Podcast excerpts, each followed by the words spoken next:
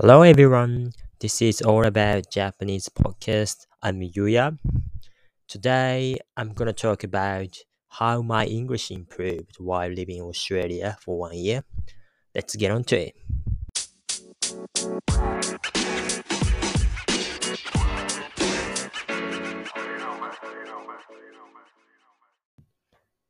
皆さんこんにちは。This is all about Japanese podcast の第4話 ということで、今日はその私の英語力がオーストラリアに行く前と後でどう変化したかということについてお話ししていこうかなと思います。おそらくこの話は結構興味がある方が多いんじゃないのかな。例えば、これから1年間留学に行こうとしている方であったり、そうですね、その留学というか、海外で生活することがどう英語力に、えー影響を与えるかということをお話ししていこうかなと思います。実際私が海外に行く前、やっぱり1年間、1年間も海外に住めば、その英語力は必ず上がるだろうっていうふうに結構思ってたんですけど、まあ実際どうだったかっていうことをちょっとこれからお話ししていこうかなと思います。で、まあ一番その英語力を測る上で公平な測り方としてテストが一番いいかなと思います。で、実は自分 IELTS というテストをあの、オーストラリアに行く前とオーストラリアにいる間に受けました。2回受けました。なのでその比較からまずお話ししていこうかなと思います。で、そうですね、オーストラリア、ちょっと余談なんですけど、オーストラリアに行く前に自分で基礎を固めていました。で、だいたい6ヶ月くらいですかね。文法やって、単語を覚えて、あとは、それこそあの、IELTS の問題を解いたりっていうのを6ヶ月くらいですかね。やって、その結果が、その、初めてのあの IELTS のテストが5.5、オーバーオール5.5でした。で、内訳見ていくと、リーディングが5.5、リスニングも5.5、そして、ライティングが6.0、えー、スピーキングが5.0で、オーバーオール5.5っていう感じでした。ちょっとがっかりでしたね。6ぐらい取れるんじゃないかな。例えば、リスニングとリーディングは比較的得意だったので、もう少し取れるだろうと思ってたんですけど、思ったより低かったので、ちょっと残念だったのですが、まあ、そんな感じで、そのレベルでオーストラリアに行きました。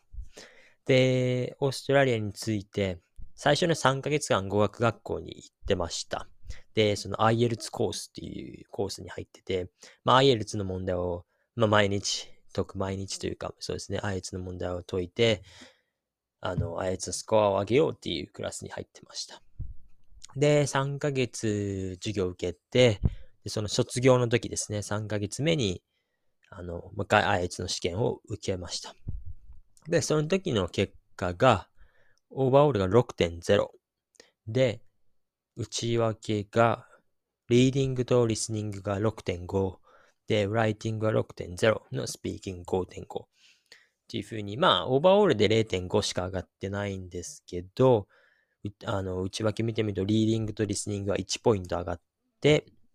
スピーキングが0.5上がってるっていう感じですかね。どうですかねこれ3ヶ月間。3ヶ月、そうですね、3ヶ月間ですかね。で、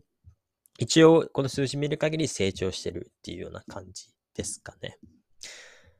そんな感じで、その後ですね、その後3ヶ月経った後の残りの9ヶ月の間におそらく英語力上がってるはずなんですけど、まだその、それから IELTS 受けてないので、今の英語力がどれぐらいなのかっていうのはちょっとわかんないんですけど、次にその、なんていうんですか、感覚的な話をしていこうかなと。感覚的にどう英語力が変わったかっていうところですね。で、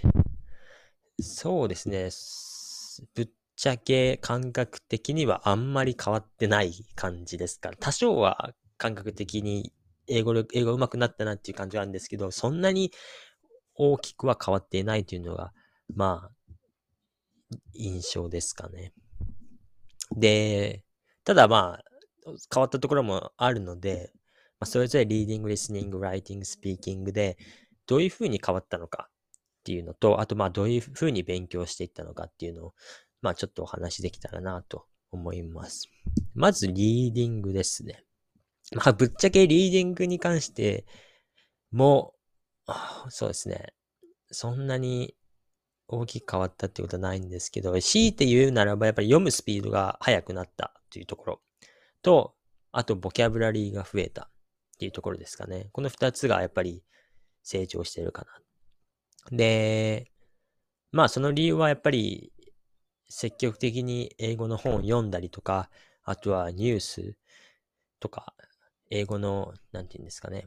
記事をあの英語で読むということを結構毎日、毎日ではないんですけど、あの習慣的にやってたので、その結果、やっぱり読むスピードと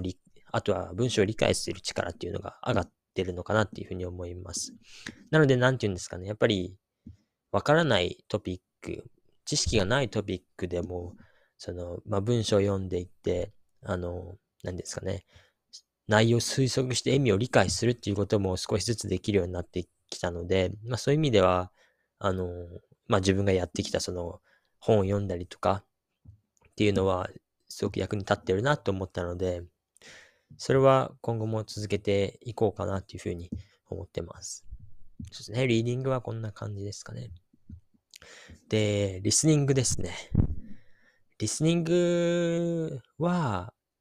そうですね。前より聞き取れるような確実になってますね。ただやっぱり、その、わかる場面っていうのは、聞き取れる場面っていうのは増えたんですけど、やっぱり聞き取れない場面っていうのも多くあって、なので、まだまだこれから、あの、練習、勉強していかないな、していかないといけないなっていうふうに思ってるんですけど、ただ、あの、大きく変わったのは、その、語学学校の最初の3ヶ月間行ってた頃、みんなネイティブじゃない英語を勉強している、なんていうの、第二言語で英語を勉強している人と一緒に授業を受けたいたんですけど、で、当然クラスの中でやっぱディスカッションしたり、話したりする機会があったんですけど、その、なんていうんですかね、そういう生、他の生徒が言ってることもあんまり、その最初の3ヶ月は理解できてなかったたっていうのが印象ですね。なので、なんか、そうですね、もやもやしていた感じですかね。なんか、会話したいんだけど、相手が何言ってるかよくわかんないし、自分もうまく言いたいこと伝えられないしっていうような感じ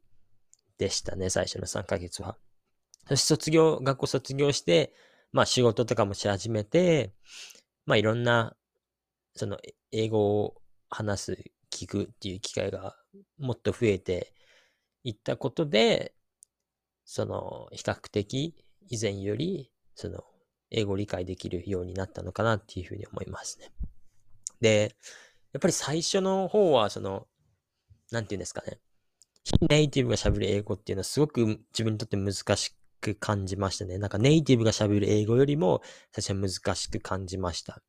というのもやっぱりそれぞれみんなアクセントがあって、その聞いたことないアクセントでみんな喋るので、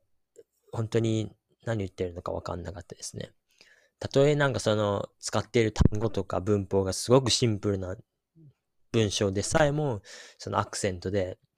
理解できないっていうことが多々ありましたね。ただやっぱり今はむしろ逆ですね。その第二言語として英語を喋る人と話すときはすごく話しやすいというか、やっぱり比較的使う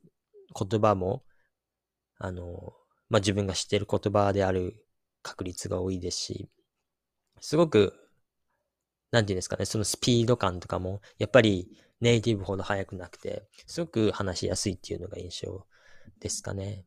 で、むしろそのネイティブのその会話っていうのがやっぱり、やっぱり難しいなっていうのを改めて思いましたね。特にその、なんていうんですかね、ボキャブラリーの面ですね。あとは、スピードもそうですし、まあ、アクセントも人によって、まあ、アクセントネイティブでも違うんですけど、まあ、それもたまに、あの、影響しますね。なので、そうですね、やっぱり、まだまだ、その、たくさん聞いて、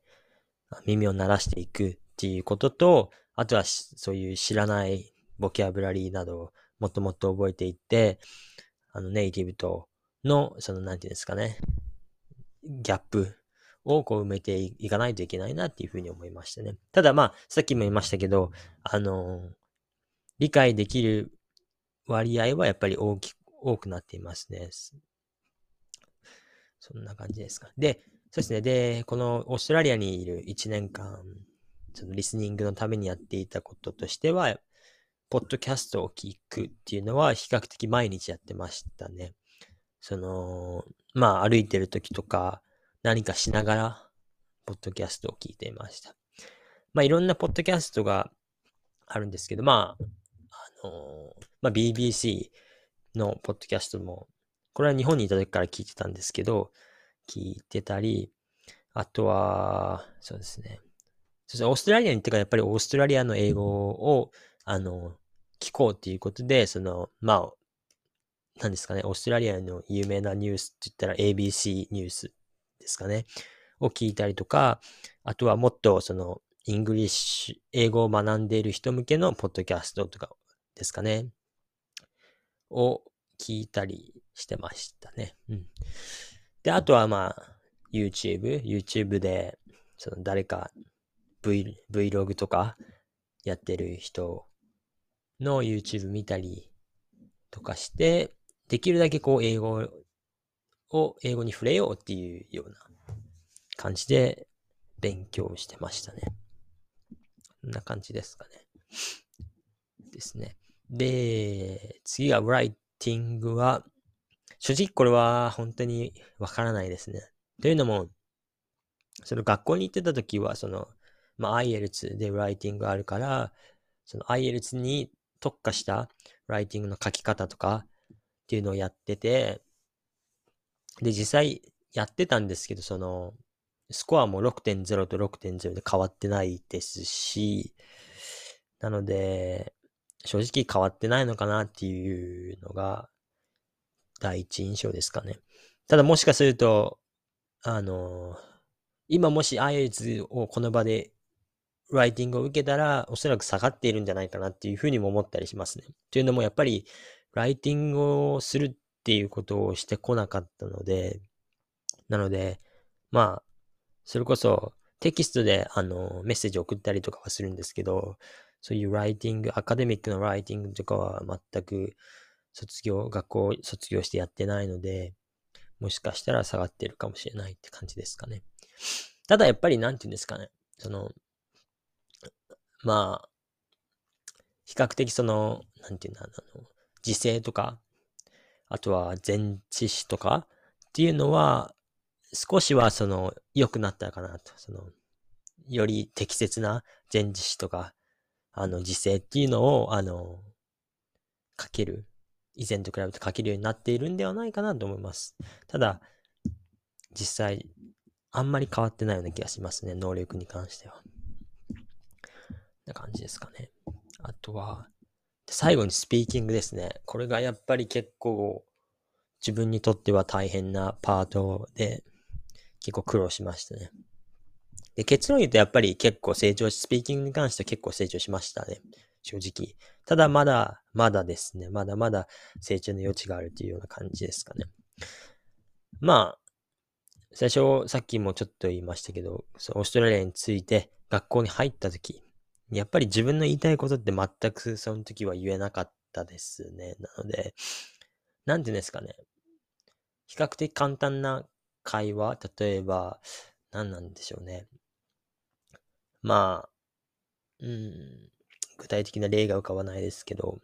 簡単な会話っていうのはできたんですけど、より、なんて言うんですかね、もっと自分の考えを伝えるとか、ちょっと難、アカデミックな話をしたいとか、そういう風になった時に全く自分の考えてることを英語で伝えられなかったっていうのが最初の感じですかね。もう喋り慣れてないって感じですかね、本当に。それが最初の感じ。ただ、ただ、その文章を作る力っていうのは、やっぱり、その時はありましその時でもありました。なので、その、なんていうんですかね。例えば、なんていうんですかね。自分が言いたいことを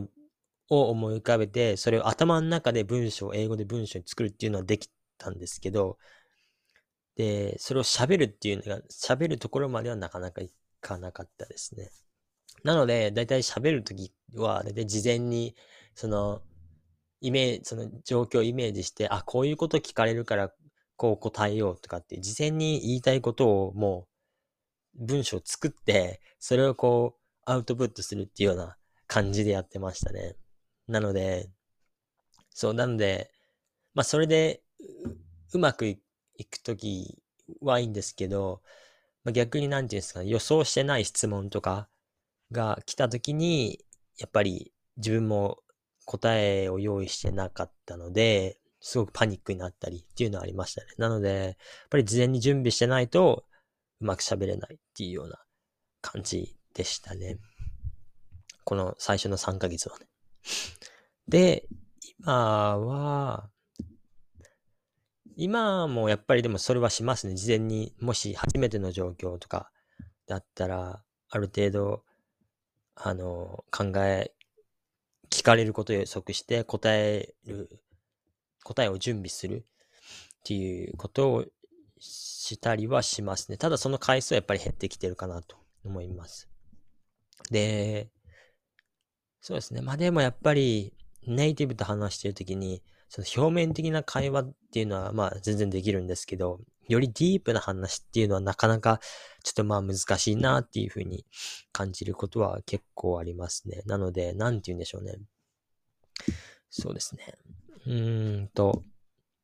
なかなか説明が難しいんですけど、まあ当然、そうですね。うん、例えば、なんて言うんですかね。例えば日本語で話してるときに、あの、なんて言うんだろう。まあ、あるトピックがあって、それに対して、まあ、自分の持ってる考えとか知識をこう、言って、そのトピックとこう関連あることっていうのはすぐに多分日本語で話してるときに浮かぶと思うんですよね。なので会話がどんどんどんどんこう続いていくっていう好循環が出るんです、生まれるんですけど、自分が英語を喋ってる時って、やっぱりなんていうの、質問もすごく単調な質問で、なかなか深い会話にならなかったっていうのが、やっぱり印象ですかね。あとは自分の本当に言いたいことっていうのはなかなか、なんていうんですかね、伝えれない、むずむずした状況っていうのは結構ありましたね。なので、まだまだ、その、スピーキングは成長のスペースがあるので、もともと練習しなきゃなっていうふうに思いましたね。で、で、ずっと今考えてるのが、そのスピーキングでそのモヤモヤが生まれてる原因って何なんだろうっていうふうに、いつも考えてて、で、まあこれが合ってるかどうかわかんないんですけど、なんか一番大事なポイントとしては、その例えば英語とその感情っていうのがやっぱり結びついてないと、その、うまく、なんていうんですかね、言いたいことを言えないとか、っていうことが起こるのかなっていうふうに個人的には思いましたね。やっぱりその人間が言葉を発するときって何か感じたときとか思ったりっていう時に、その言葉が自然に出てくるっていうのが多分本来あるべき姿だと思うんですけど、やっぱり第二言語になると、やっぱりそこの感情と英語っていうのはまだ最初のうちは結びついてないような気がするんですね。やっぱりどちらかというと、その英語と第一言語、まあ自分の場合英語と日本語っていうのが結びついてる感じですかね。なので、常にその日本語でまず考えて、それを英語にするっていう、このプロセスがやっぱり最初のうちはあって、それが徐々に徐々にその日本語で考えることがなくなっていって、その、本来あるべきその感情と英語がこう結びつくことで、最終的によりスムーズな会話とか、より自分が思っていることを、あの、うまく伝えられるようになるのかなっていうふうに個人的に思ってはいるんですけど、で、じゃあどうやったら英語と感情って結びつくんだろうっていうふうに、どんどん深く考えててはいるんですけど、なかなか、まあ、簡単に言ってしまえばそれは練習をすれば、いずれはそうなると思うんですけど、じゃあどういう練習すればいいのかっていうところを今どん、今深掘りしていって考えてるんですけど、なかなか難しくて、なかなか答えが出なくて。ただ自分の中で一つ思うのは、その一つの解決策として、その洋画とかを、洋画とか映画？をもっと見たらもしかしたら少し状況良くなるんじゃないかなっていうふうには思いました。というのもやっぱりその英語と日本語でもやっぱり会話の、なんていうんですかね、その、会話の仕方っておそらく違うと思うんですよね。で、ある程度会話ってそのパターンみたいなのがあって、まあそれはもちろん日本語と英語で多分違うんですけど、そのパターン、日本のパターンを英語の会話のパターンに当てようと思ってもなかなか多分マッチしないんですよね。なので、その英語は英語のパターンがあるので、それをしっかり、あの、なんていうんですかね、理解しておくっていうのもまた、ある意味その会話をよりスムーズに深く会話をするために必要なのかなっていうふうに個人的には思ったりしますね。なので、まあ、ドラマとか映画でそういったところを学んだりとか、あとはまあそんだけじゃなくてあの使われているそのフレーズとかもそのまま日常会話で使えるものがたくさんあると思うので、まあそういう意味では、今まであんまりネットフリックスとか、そういうドラマとか映画って見てこなかったので、ちょっと今回、その新しい方法で、その、アプローチしてみようかなっていうふうに個人、今思っている感じですね。そうですね。だいたい4技能的にはそんな感じですかね。なので、まあ全体的にはやっぱり英語力成長してるけど、まだまだ、その、思ったほど成長してないっていうようなのが結論ですかね。で、まあ最後っていうかまあ、あんまり時間がないですけど、まあ勉強の仕方についてどう変わったかということも、あの、つちなみにあのお話ししとくんですけど、やっぱり日本にいるときはイン、えー、インプットメインでやってて、もう机に座ってテキスト開いてテキストを覚えてっていうことをメインでやってましたね。それに対してやっぱり海外に行って、まあある程度その海外に来る前に基礎を作ってたっていうこともあって、もうそのベースを活かしてどんどん英語を使って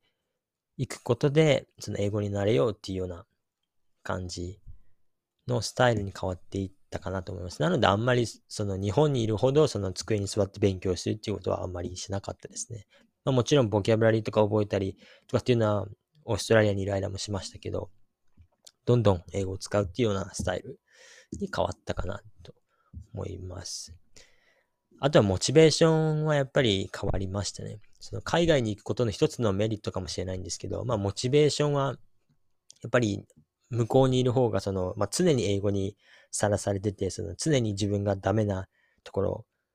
っていうのはもう日々感じてて、まあそういう嫌なところ、自分のできてないところをできるようになりたいっていう、まあ、ある意味プレッシャーがいい感じで働いてて、まあ常に、あの、なんていうんですかね、英語の勉強に取り組めてたかなと思います。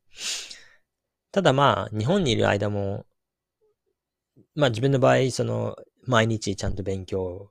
して、基礎を固めていたので、まあなかなかモチベーション保つのは難しいんですけど、まあいろんなツールを使って、例えば YouTube とか Podcast とかオンライン英会話など、まあそういうものを使ってモチベーションを保ちながら勉強していくっていうことが必要になるのかもしれないですね。あとは最後に、そうですね。あと最後にその海外留学、まあ、海外に住むっていうことは英語力向上のために必要不可欠なのかっていうところなんですけど、まあ必ずしも必要ではないと思います。もちろんその日本にずっといて海外に行ったことないけど英語喋れるっていう人はいると思うので、別に海外に行かないと英語は喋れないっていうわけではないと思います。ただ、まあ、さっきも言いましたけど、海外に行くことで得られるメリットっていうのは結構あって、まあモチベーションもそうですし、